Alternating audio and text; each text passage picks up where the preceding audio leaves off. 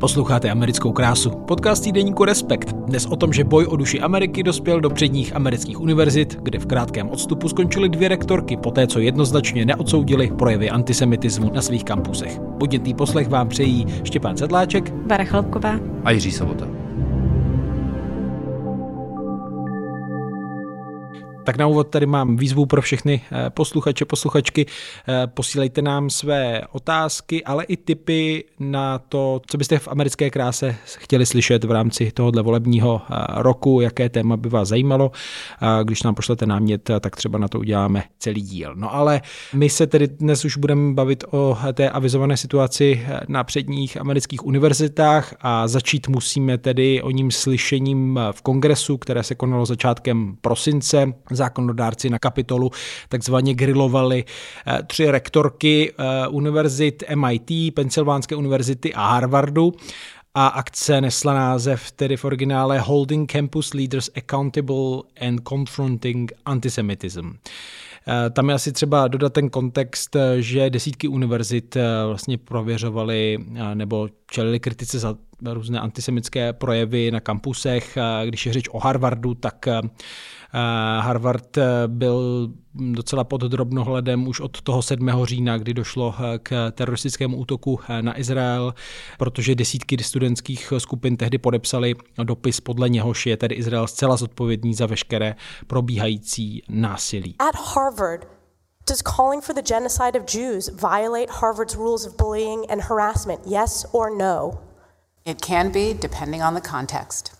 It does not depend on the context. The answer is yes, and this is why you should resign. These are unacceptable answers across the board. Tak na úvod, co, co si vzít z toho slyšení v kongresu, po němž tedy s jistým odstupem skončili ve svých úřadech nejdříve tedy šéfka Pensylvánské univerzity a potom teď v lednu tedy i rektorka Harvardu, když tam to bylo trochu komplikovanější, to ještě, to ještě dovysvětlíme.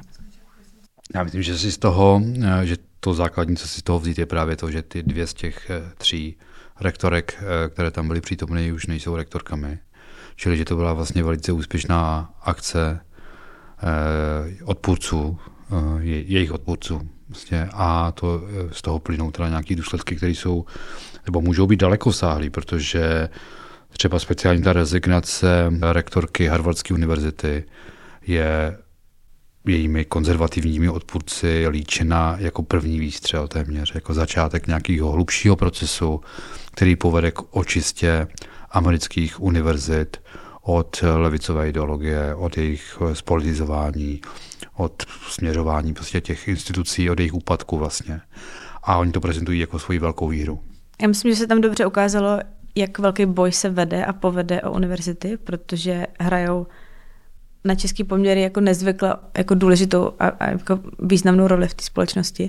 A, a vlastně ten boj o tu podobu těch univerzit je, je politický a je dlouhodobý a, a asi jako směřuje k nějakému bodu, kde se něco zlomí, podle mě. Tam byla velká pozornost upřená hlavně na závěr toho slyšení několika hodinového, kde tedy čelila otázka eh, republikánské kongresmenky eh, Elise Stefanik, na které tedy nezazněly jednoznačné odpovědi, eh, tak jako ona požadovala, vlastně chtěla, aby odsoudili to volání po genocidě židů jako jasné porušení pravidel těch kampusů, za které by tedy měli být eh, ti lidé nějak persekuováni. Tak eh, co se tam stalo? Protože obě ty zmíněné rektorky se potom ex post omlouvaly za to, že nedokázali jednoznačně tedy odsoudit a odpovědět de facto ano. Eh, drželi se takového legalistního jazyka, trochu to vypadalo, že eh, správníky za zády řeší jako niance toho, co opravdu může být řečeno a nemůže být řečeno. Eh, a to jasné sdělení tedy neřekli, vlastně se vzájemně podporovali i v tom vedle sebe. Několik rektorek předních univerzit de facto drželi jednu takovou frontu. Vyšli z toho poměrně jako nesympatické, jako osoby, které ve chvíli, kdy se od nich očekává nějaký jako lidský projev, nějaký jako jasný odsouzení něčeho, něčeho, co je eh, nepředstavitelný zločin a tak dále, tak eh, se drží prostě nějakých předem připravených věd, takových, oni, oni neříkali nic špatně, jo. oni říkali to, co je pravda, říkali, že prostě posuzování jednotlivých projevů vždy závisí na kontextu. Bylo to prostě právně správně, ale lidsky to bylo úplně mimo. Že tam, se, tam se očekávalo, že prostě to odsoudí, že řeknou, že to je jasně pro ně nepřijatelné a tak dále a pak třeba doplní, že, že to samozřejmě, ale potom ty jednotlivé případy je potřeba posuzovat podle nějakých pravidel, které oni musí dodržovat, ale ten lidský rozměr tam absolutně chyběl. Oni, oni dělali rozdíl mezi jako projevem řečí a tím, kdy se, to, kdy se řeč přesune jakoby v reálný chování. A což, což, jak jsi říkal, vlastně je, tam je mezi nimi právní rozdíl. Oni vlastně dělali argument ve prospěch uh, svobody projevu. Můžeme se, asi se dostaneme k tomu, že je problematický z jejich strany. In that moment, I was focused on our university's long-standing policies aligned with the US Constitution, which say that speech alone is not punishable.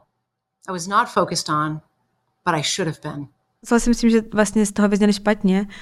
Um, myslím si zároveň, že tam jsou, um, jen, jako, že je důležitý pro kontext říct, že to slyšení trvalo 6 hodin a tohle je vlastně klip, který vlastně jako měl vzniknout, jo. To slyšení bylo vedený i s cílem z té strany republikánů, s cílem dobrat se něčeho takového. Vlastně ty Štěpáne říkal, že ten oficiální název uh, toho hearingu byl něco boj s antisemitismem. Ale vlastně úplně, když se člověk podívá třeba na to, eh, jak to uvedla ta, ta předsedající těch 6 hodin, tak ona tam mluvila o tom, že prostě jako chtějí hnát k odpovědnosti ředitele univerzit, kde prostě se propaguje rasistická, radikálně levicová ideologie. Že vlastně z toho jako cítil, že ten zájem je jako mnohem širší, že tam je jakoby jasná uh, politická agenda.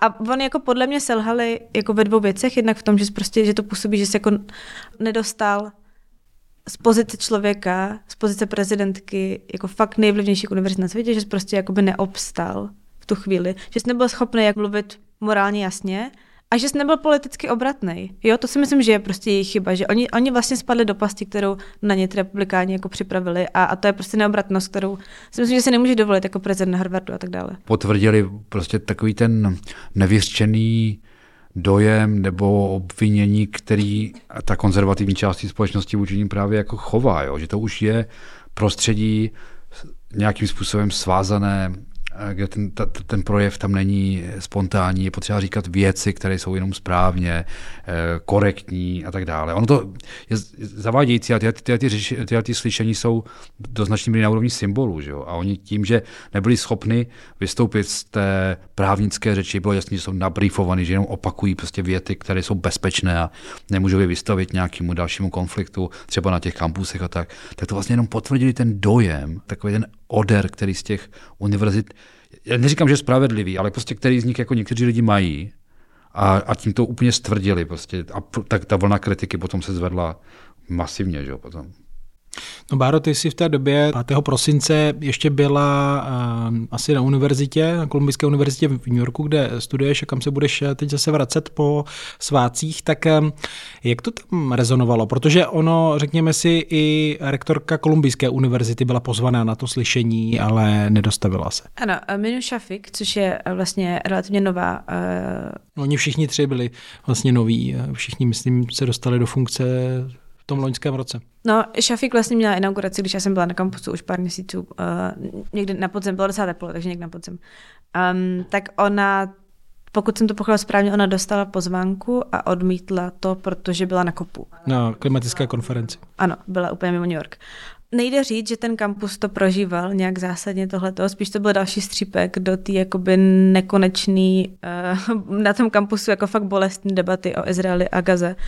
Um, ale tam jako nevím, kdyby tam Janu Šafik byla, tak jak by mluvila, to vlastně jako nejsem schopná říct, ale samozřejmě ta debata, kterou to vyvolalo, která se vede o těch univerzitách, tak to je platná pro Kolumbii, stejně jako je platná pro všechny ty ostatní tři univerzity. A my jsme se tady i bavili o té napjaté atmosféře na Kolumbii po útoku ze 7. Eh, října eh, Hamasu na Izrael. Tuším, je to tři, čtyři díly zpátky, někdy v druhé polovině eh, října. Já jsem četl potom vyjádření Eli Stefanik eh, i, myslím, to bylo pro New York Times, kde se netele jako jistým překvapením, že odpověděli tak, jak odpověděli, že čekala, že všechny tři ty rektorky nakonec jí řeknou, že ano, byť, že uh, rektorka Harvardu se bude nejdřív chvíli vytáčet. Takže netajili jste překvapení, ale uh, zároveň potom, po, když oznámila, že tedy rezignuje, tak myslím, že na, ona na sociálních sítích po tedy odstoupení McGill napsala uh, jedna odstoupila, dvě zbývají, eh, potom tedy, že dvě a opravdu se netyhle radostí z toho, že se daří naplnit určitý plán, který vlastně popsal i eh, konzervativní aktivista Christopher Rufo pro mm, server Politico. Tak eh, co to je za hru? Protože když jsem si četl ten rozhovor, který jste mi i doporučili, tak to je vidět, že to je plán, který se opakuje i u jiných témat a de facto na něj naskočila možná i část amerických médií. Konzervativní část Ameriky není spokojená se stavem amerických univerzit, protože americké univerzity jsou převážně ovládané levicovým myšlením. Ne? O, ovlád, ovládané. Nebo převládá na nich, tak, převládá na nich, teď to řeknu správně, převládá na nich levicové myšlení. To jsou i nějaký průzkumy, ty jsi to říkala dokonce, že kolik procent třeba studentů je konzervativních a byly to jednotky procent, mám pocit. Ne, to byl uh, průzkum, který citovali i uh, ti republikáni při tom slyšení, že podle nějakého průzkumu, jako v době, kdy byl Trump eh, prezident, tak si myslím, to číslo bylo 2% akademických pracovníků Harvardu uvedlo, že si myslí něco dobrého o Trumpové administrativě. Ale jako jasně, jako čistě z mojí zkušenosti, já jako můžu říct, že ta univerzita je jako třeba jako názorová mezi studentama převážně levicová. No, jasně, jo, že, že to, to, tak jako je. Já jenom říkám, že prostě tady je nějaká nespokojenost na, na té na druhé straně spektra. Ten argument uh, zhruba zní tak, že uh, hodně se mluví třeba o diverzitě, ale myslí se tím rasová, uh, genderová, etnická, prostě jaká, ale nemyslí se tím názorová. Názorově jsou ty univerzity poměrně, nebo ti lidi mají pocit, že ty univerzity jsou, jsou hodně prostě doleva, když to řeknu úplně takhle, takhle na rovinu a jak ta Amerika hledá, eh, Amerika hledá hodně sama sebe teď. To, co jsme si už bavili v předchozích dílech, eh, diskutuje o svých vlastních dějinách a tak dále. A teď to prostě došlo na úroveň univerzity, kdy tam je fakt jako velký tlak na to, aby se ty univerzity nějakým způsobem změnily. Tlak, tlak z té pravicové části té populace. Aby prostě došlo ke změně toho režimu, aby odešli někteří lidi, aby, aby ty poměry začaly fungovat jinak. A, a panuje tam přesvědčení, že ty univerzity jsou v podstatě dnes politizované nějakým způsobem i třeba výběrem profesorů, výběrem témat, možná výběrem studentů, tím vším dohromady. A to, co jsme viděli v tom kongresu, byla jedna bitva tady té velké války a ta bitva dopadla velmi úspěšně pro, ty, pro tu konzervativní část, protože jim se opravdu podařilo ty rektorky odvolat. Tu druhou, eh, Claudine Gay, rektorku Harvardu, již po, potom z jiného důvodu, než, než, byla, než byl ten antisemitismus, ale souviselo to s tím. A oni to sami opravdu prezentují jako takový první výstřel a teď, teď to začne a teď ty univerzity se úplně promění, protože my jsme našli recept na to, jak toho dosáhnout. A ten recept konkrétně zní tedy? Než se dostanu k té politizaci a tak, tak jenom uh, právě jako i k tomu receptu, jak se vlastně ptal Štěpane, co to, co to znamená, že oni třeba otevřeně mluví o tom. To je podle mě strašně důležité jako tohoto připomínat, jo, že opravdu tam padla nějaká bariéra toho, že že opravdu ty otevřeně si jakoby vyhlásil válku v vozovkách tomu jako systému, jak je dneska nastavený a chceš ho zmínit. A jakoby vůbec se tím, vůbec se tím, ani trochu se tím netajíš. Samozřejmě je to trochu sebepropaganda taky. Ta vlastně třeba Stefany, která to vedla, tak ona pak samozřejmě vytvovala věci typu, když si něco jako usmyslím, tak já vždycky jakoby ty výsledky doručím, jo? že prostě, že samozřejmě jakoby tohleto, ale to jenom podle mě ukazuje jako na to, co jsem říkala trochu v úvodu, jo? že vlastně ta cena, to, o co se hraje, je vlastně fakt veliký. Jakoby hraje se o podobu univerzit, který, jak už jsme říkali třeba i v létě, když jsme se bavili o pádu, uh, nebo o, o konci pozitivní diskriminace, a tehdy jsme to univerzity trochu řešili, tak prostě hraješ o podobu jako univerzity, který fakt jsou výtah pro jako dnešní americkou elitu a ty lidi pak jdou do politiky, jdou do médií, jdou prostě do všech jako vlivových funkcí. Jo. A v Česku je to úplně, úplně jako neporovnatelné. V Česku je to pro mě nepředstavitelné, jak jako vlivný ty univerzity jsou. A ty teď vlastně jako otevřeně, a, a podle mě ale to, co je na tom jako vidět, že obě dvě ty strany trochu ztratili ambici hledat nějaký neutrální střed. Jo. Ty konzervativci vidíš, oni jako bojují proti něčemu, co, a o, o tom se můžeme bavit, do jaký míry je to opodstatněný a do jaký ne. Co jako vnímají, že prostě třeba jako omezování svobody řeči na kampusech, nějaká vlastně jakoby uh, liberální, uh, politický jako naladění ideový ale už jakoby to, jak to reálně dělají, tak to jakoby nemíří k tomu, jako pojďme se vrátit k nějakým neutrálnímu středu. Ta jejich ambice je nahradit to, co oni vnímají jako liberální ideologii, konzervativní ideologii. I proto je podle mě ten boj tak jako nelítostný. Jo, je to tak. Jako, já ne, nevím. Já vím, co nechtějí. To říkají jako otevřeně, já jim úplně přesně, co chtějí. Nebo jestli to, jestli, jestli to mají takhle jako naformulovaný. Tam, se, tam jsou nějaký příklady menších škol, že jo, někde na Floridě a tak, kde už se eh, dostali k moci, ale je to všechno v takové počáteční fázi, že jo. Je tam první, první rok a tak. Ale jako především... Ale, ale když se podíváš na to, co reálně dělají, tak jako by reálně ta kritika k levici míří, že třeba omezují svobodu projevu, omezují svobodu projevu a tu kulturu na kampusu, ale jakoby to řešení jak mu tom, s jakým tomu přistupuješ, je, že ty jdeš omezovat třeba ty liberální témata že, na těch kampusech, když se dostaneš k moci. To máš prostě lidi, jako Ron DeSantis, předtím, než zjistil, že jeho kampaně nebude fungovat, tak vlastně chtěl to táhnout primárně na tomhle tom. Já jsem ten, kdo zakáže, aby se učili liberální vouk věci ve školách. Ron DeSantis tohle začal eh, na Floridě, ale ne na úrovni vysokých škol, že, ale na úrovni středních a, a, a základních škol, protože ty spadají pod gesty státu. Že, tak, takže tam, tam, a tam už to vlastně probíhá, ty to jako bobtná, nebo ty to, ta hladina prostě stoupá směrem výš. To je jasný. Ale oni prostě jdou jakoby z, z toho, z toho, z té pozice těch slabších, kteří chtějí rozbourat něco, co je podle jejich názoru prostě pevně za, zakořeněno a co není snadný rozbourat a podařilo se jim to dokonale právě v tom, že se zastřelili především tu Claudine Gay, která je, to je v podstatě nejmocnější žena nebo osoba amerického vzdělávacího systému. Jo. To je nej, nej, nejbohatší, největší, nejdůležitější asi univerzita v Americe. Jako symbolicky prostě Harvard je Harvard, jo? To je jak když se stříš totem, jo. A jim se to opravdu jako podařilo. Eh, podařilo se jim to systematickou snahou něco na ní najít. Jo, to nebylo kvůli antisemitismu, že oni od počátku, kdy ona nastoupila, tak prostě si hledali něco na ní, kostlivce ve skříni. Její smůla byla a smůla jejich příznivců byla, že to skutečně našli v podobě plagiátorství, prostě v podobě toho, že špatně citovala ve svých odborných publikacích, ve svých odborných článcích, kterých mimochodem nebylo mnoho. A, a na tom se v kombinaci samozřejmě s tím průšvihem okolo toho slyšení a okolo těch bouří po vypuknutí války eh, v Palestině, tak na tom se jim podařilo i sundat. No, no to je právě eh, ta věc, že Claudine Gay se po tom slyšení omluvila, chvilku to vypadalo, že to ustojí, byť byla kritika ze strany a to je vlastně asi další taková pomyslná noha, na kterých to tažení proti univerzitám stojí. Eh, část těch nebo i oprávněná kritika, ale eh, část těch donorů se vlastně proti ní vymezilo, eh, protože ty americké univerzity, o kterých eh, se bavíme, jsou vlastně korporace, které stojí na finančních příspěvcích od, od, od bohatých donorů, často i absolventů. Existuje vtip, že Harvard je hedge fund, který má k sobě přilepenou univerzitu.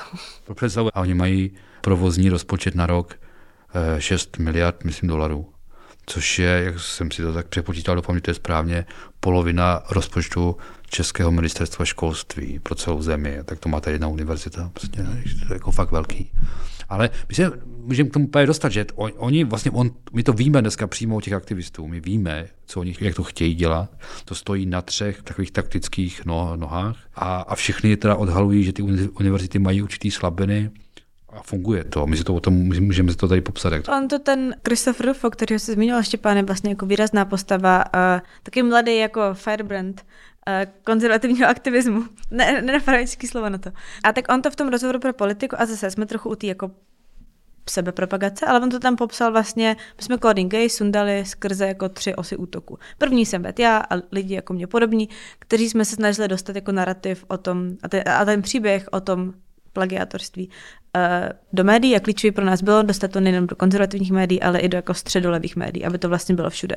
Druhou osu útoku vedli uh, vlastně jako finanční donoři, lidi, kteří uh, přispívají. To jsou fakt jako 100 milionové částky těm univerzitám a ty univerzity jsou nastavené tak, že um, mají pocit, že jsou na ní závislí. A třetí osa útoku byla politická a to je to, co jsme zmiňovali, co se stalo v kongresu. A na tom je možná i trochu peprné nebo zajímavé, že Alice Stefanik je sama eh, absolventka Harvardu, eh, která tedy přešla z té strany umírněných republikánů k Trumpovi po, i po tom, co tedy odmítnul uznat eh, výsledek prezidentských voleb a Harvard ji potom, myslím, postavil mimo ten poradní orgán, ve kterém zasedala do té doby. Ano, ona seděla v nějakým jako jako velmi prestižním boardu Harvardu něco pro společnost a pro politiku a, a z toho oni potom, oni potom odvolali, což ona tehdy prohlásila, že pro ní to bude, ně, nevím, odznak cti, nebo že, že, že to bude nosit jako odznak, od, odznak cti. Um, ale víš, ale v tomhle tom jakoby samozřejmě jak se bavíme o, o té politizaci, o tom, že to je jako politicky tažený, tak v tomhle je samozřejmě velká míra pokrytectví, kdy vlastně i třeba samotná Eli Stefanik, jakoby v tom jejím přilnutí k té trumpovské části republikánů, tak to je část, která má velký problém s, s antisemitismem. Eli Stefanik je prostě žena, která ve své kampani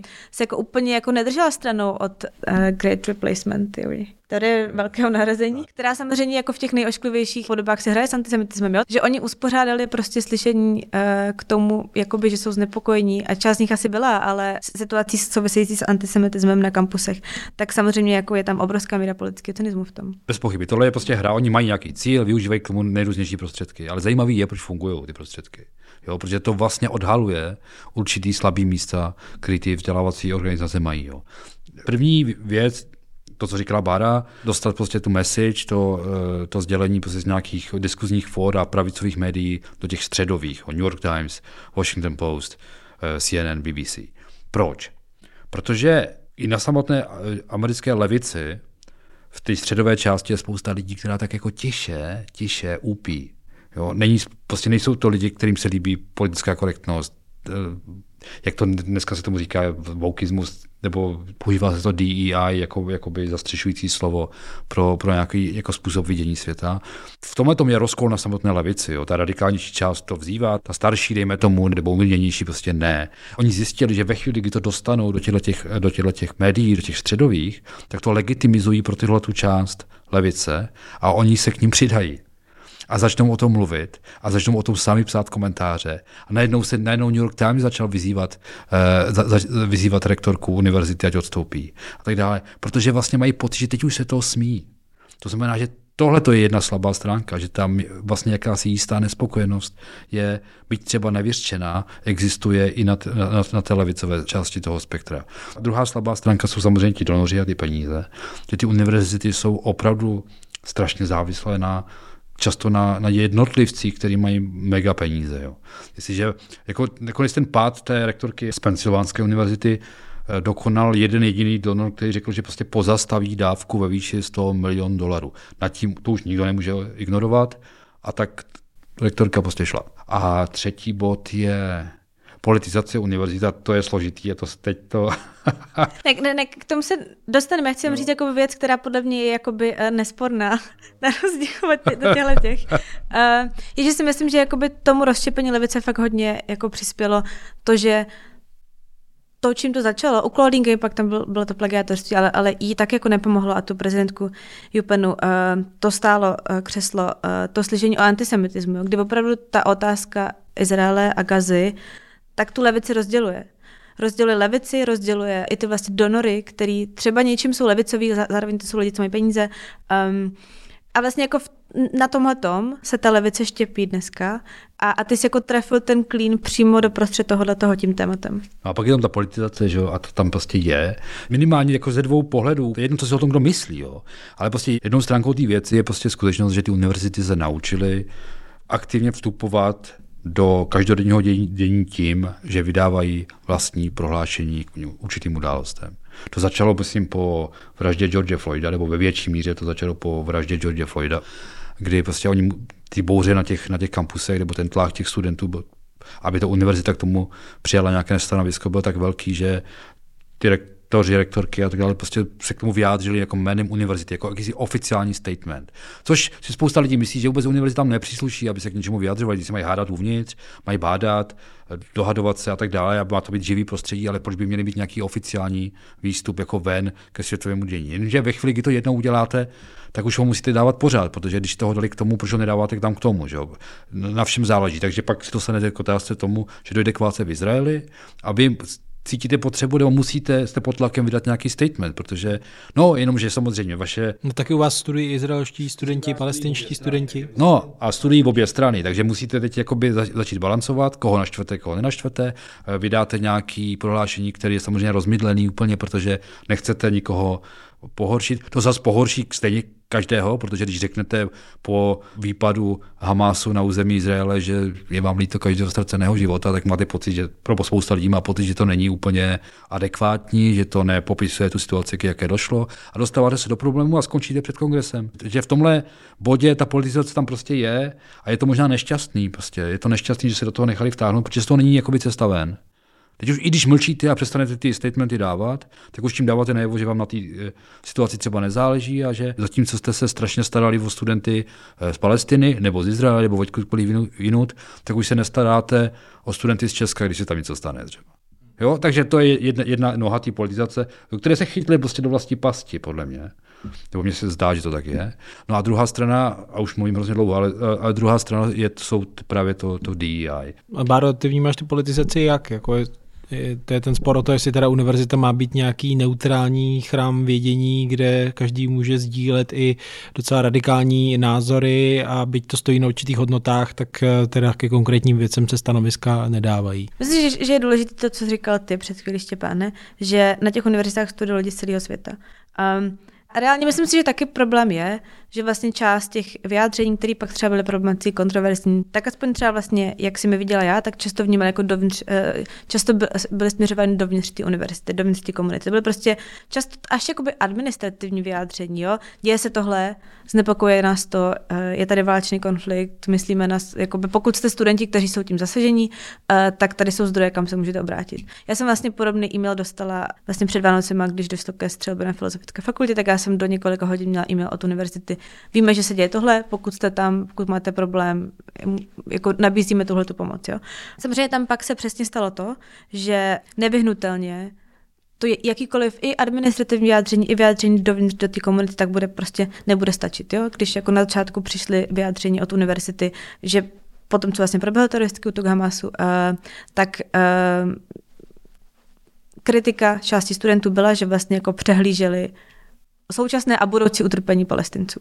Jo, takže pak vlastně přesně jako by se dostaneš k tomu, že vlastně nejseš dost pro nikoho, vlastně, nebo nemůžeš být dost pro všechny.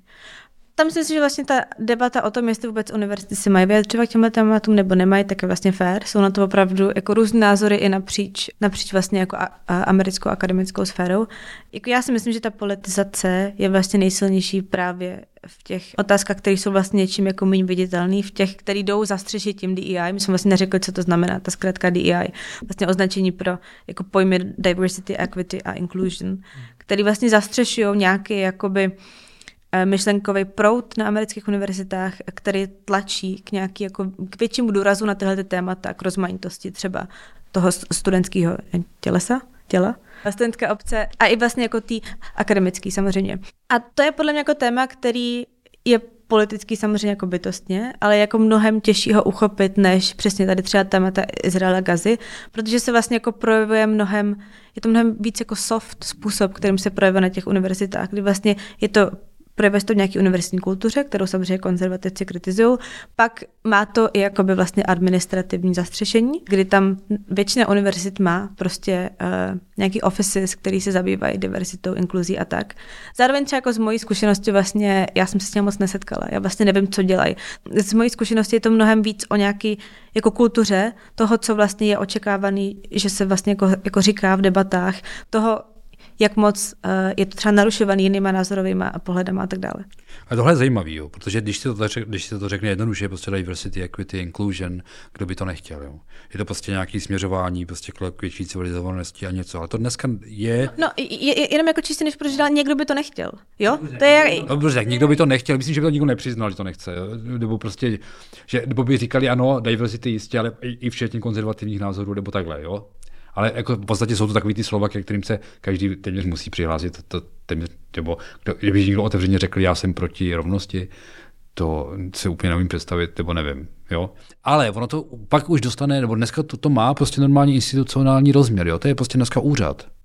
Jo, úřad pro tyhle ty myšlenky, který má svý zaměstnance, který má svůj rozpočet, ty rozpočty mimochodem hodně rostou poslední dobou a je to třeba na úrovni řízení univerzity, je tam vlastně vlastní úřad na to. A proti tomu už pak je možný útočit a ti konzervativci útočí, protože oni samozřejmě vyvíjejí nějakou činnost. Bada říká, že neví, jakou, to je zajímavý vlastně na to, že tam je úřad, který něco dělá a my nevíme co. A třeba to je úplně nevinný. Jo. Třeba fakt jako se starají o to, aby všichni student, studentské organizace měli přístup do klubovny. Jo.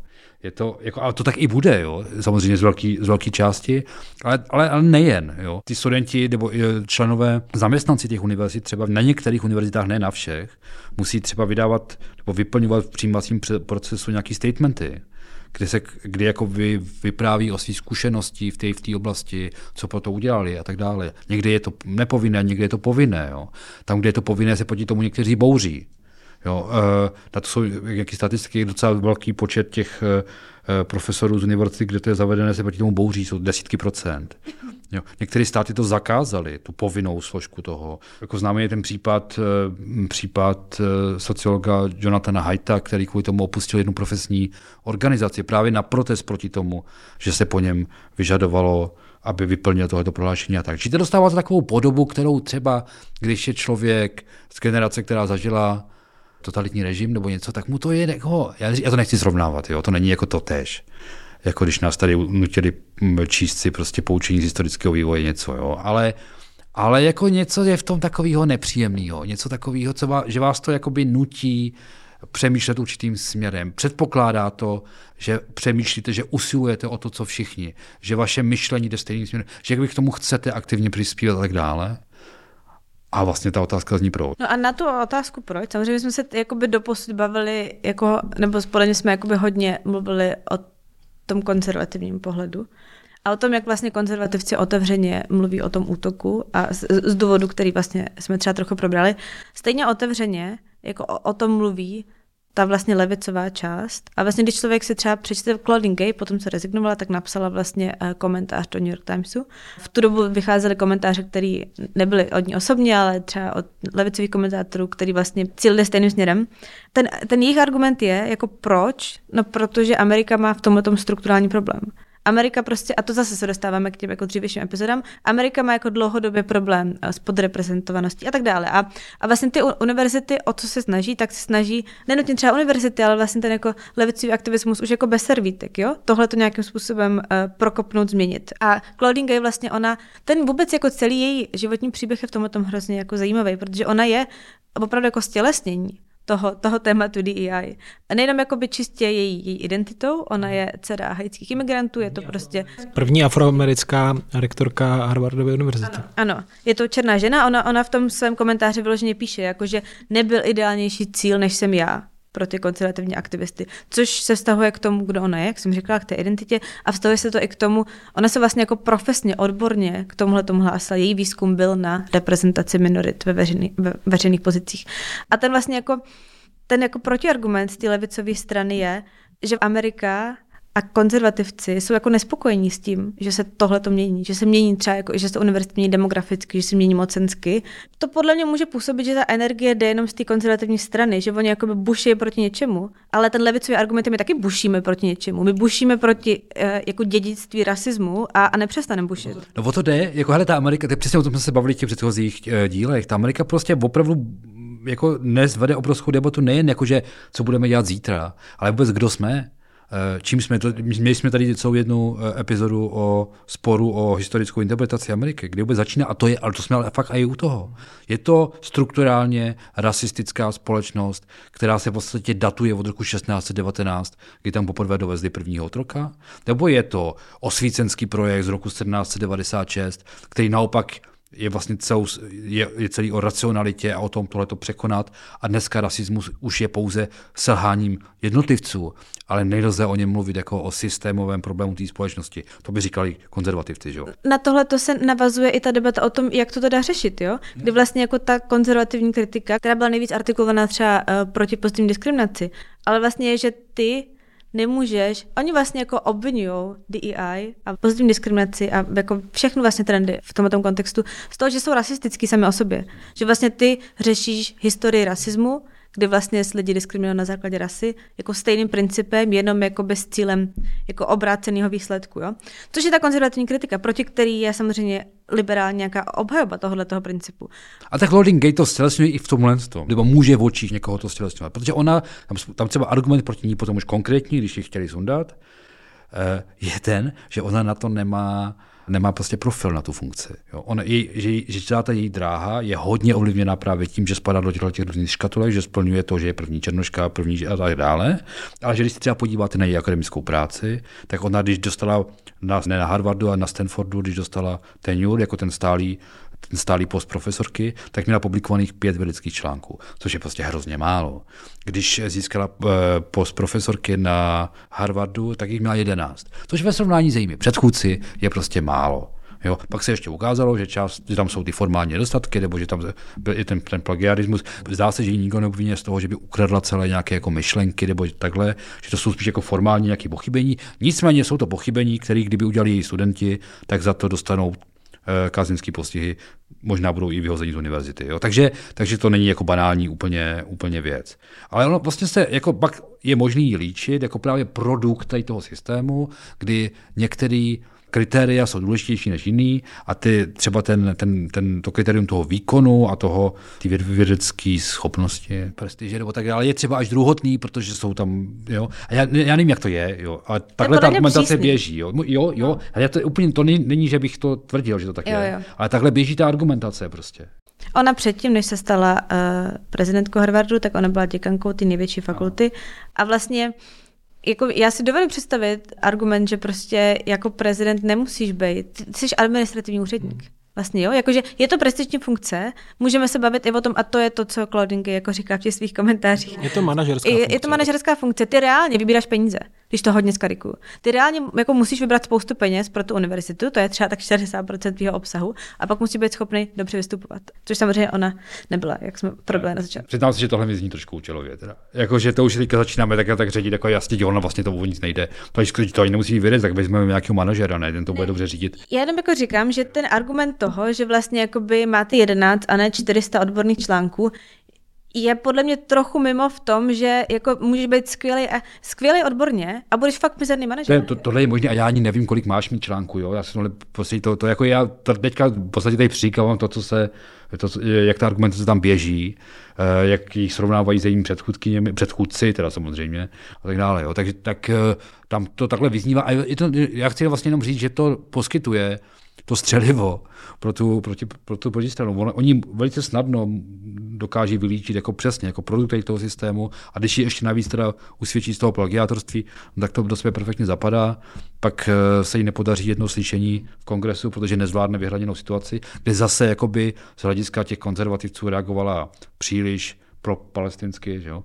A už to jede, no. Prostě, prostě v tomhle smyslu jim se podařilo si najít výborný terč a strefili se do něj. No ten výsledný obraz je potom takový, že tedy dobře, my vedeme univerzitu takovým stylem, že se nám daří zvyšovat citlivost pro a, různé role a, a práva minorit, ale pak nedokážeme jednoznačně odsoudit genocidu židů, což prostě paradox. Vlastně. Což nezní úplně empaticky a úplně prostě uh, úplně postoj, který se snaží chránit menšiny eh, nebo viktimizované menšiny, že?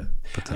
Ale mně ještě přijde, jestli nám tam ještě neuniká nějaký specifický americký kontext, kontext je to slovo, co Klozinky použila, a sice, že ta, ta, ta veřejná debata v Americe i pod vlivem prvního dodatku ústavy, důraz na svobodu slova, která ještě má specifickou podobu na univerzitách. People have asked me where we stand. So let me be clear. Lidé se mě ptají, kde stojíme. Řeknu to jasně. Naše univerzita odmítá terorismus, včetně barbarských zvěrstev páchaných Hamásem. Odmítá nenávist k židům, nenávist k muslimům, nenávist k jakékoliv skupině lidí na základě jejich víry, národnostního původu nebo jakéhokoliv aspektu jejich identity. Naše univerzita odmítá obtěžování nebo zastrašování jednotlivců na základě jejich přesvědčení. A naše univerzita zastává svobodu projevu.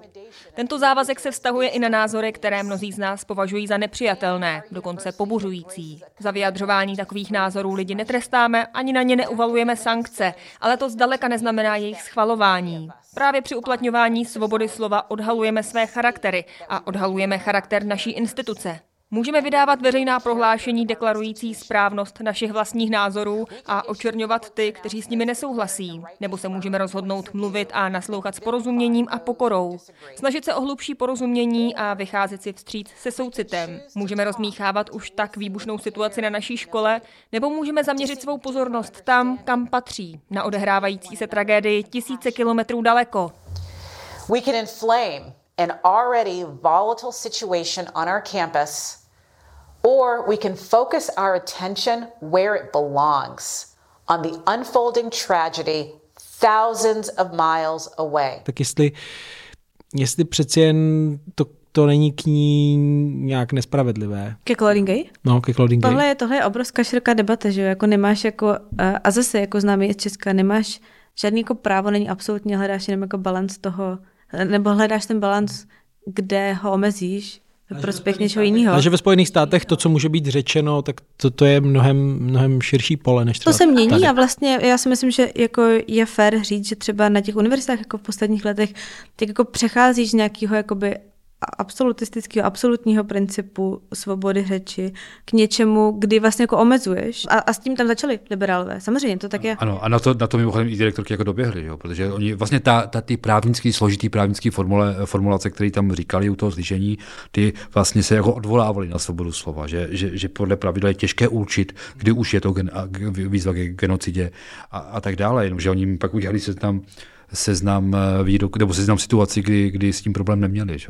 Kdy zakázali prostě přednášky určitých profesorů a tak dále, protože říkali něco a tam neměli problém se v tom vyznat. Jako.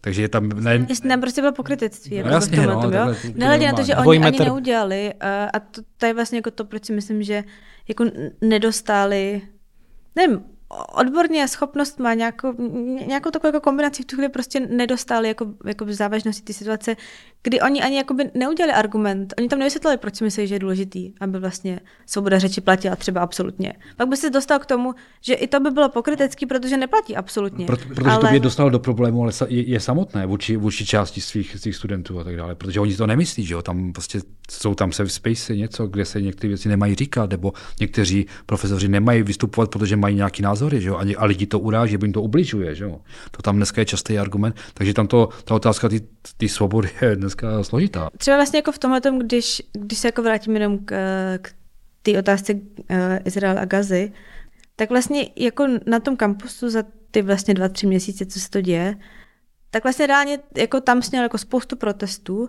ale měl jsem tam jako fakt jako málo až téměř jako žádnou debatu. Teď mluvíš o Kolumbijské univerzitě. Teď mluvím čistě jako z mojí zkušenosti o Kolumbii, jo?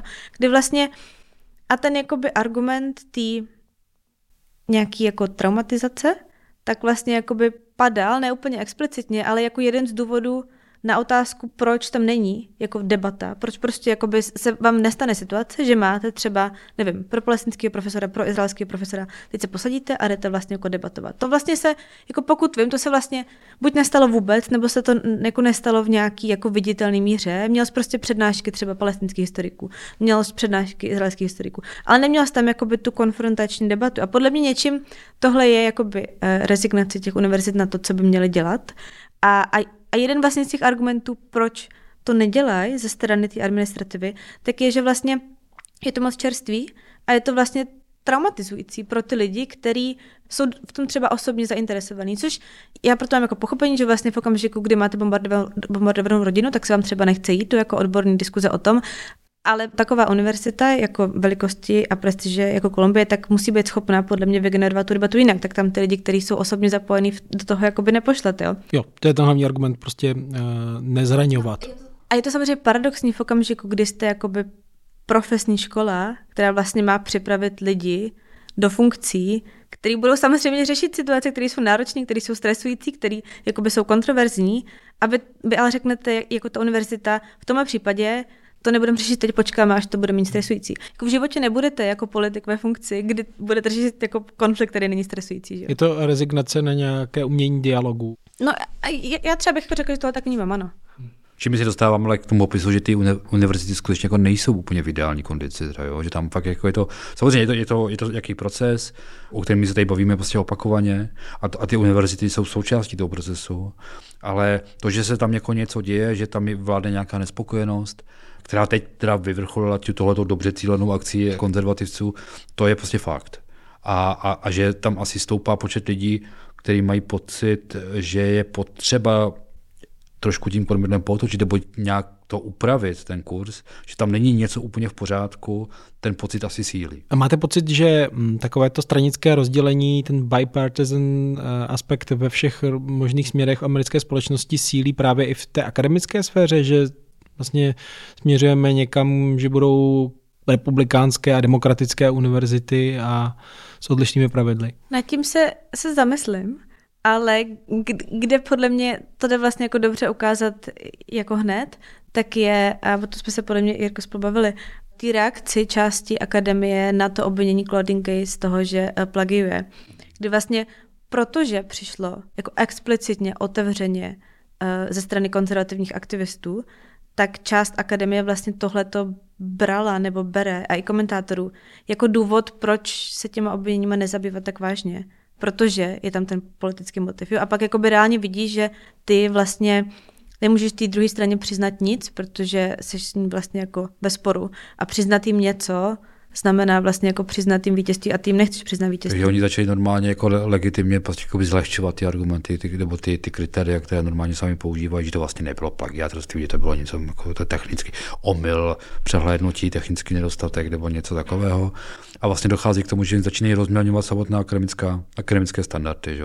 V rámci vyššího zájmu, což je v tuto chvíli už de facto politický boj o to, kdo bude ovládat vzdělávací instituce nebo ty prestižní vzdělávací instituce. Ale vlastně nejen. To, to, se, to se odehrává na té scéně těch prestižních, ale ono to určitě bude prosakovat a prosakuje to prostě do těch nižších pater. Často vlastně ta debata se vede o Harvardu, o Kolumbii, o Stanfordu a tak dále, ale jako ty následky toho, jak to dopadne, tak si jako myslím, že vlastně jakoby drtivě dopadnou na ty jako řádově níž postavené univerzity, které mají méně peněz, méně prestiže, méně zdrojů, se vlastně bránit tlaku, ať už jde odkudkoliv. Jo. Asi se dá čekat, že když jsme se tady bavili o tom playbooku nebo receptu, který má ta konzervativní strana připravený a který se jí daří uplatňovat, tak eh, to bude asi dál pokračovat, možná i u dalších témat. Ano, to se stává takovou, jakoby, takovým univerzálním vlastně mezinárodním návodem, že tam se říká, nebo on to sám o sobě myslím říká, Rufo to sám o sobě říká, že, že se vlastně hodně inspiroval dění v Maďarsku,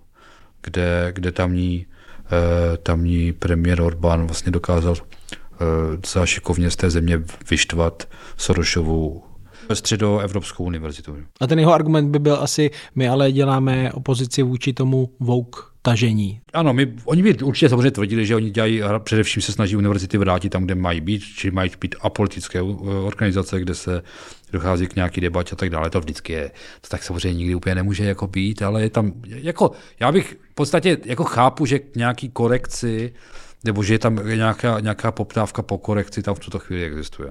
Stejně jako na té liberální straně, tak máš jako víc táboru, tak podle mě i na té jako pravicové konzervativní si myslím, že vlastně dává smysl rozlišovat mezi tím jakoby republikánským, politickým, fakt jako politicky motivovaným tažením a něčím, co přichází zevnitř té akademie, jakoby víc intelektuálním, jo? kde vlastně nemáš ten jako ložený politický zájem na tom.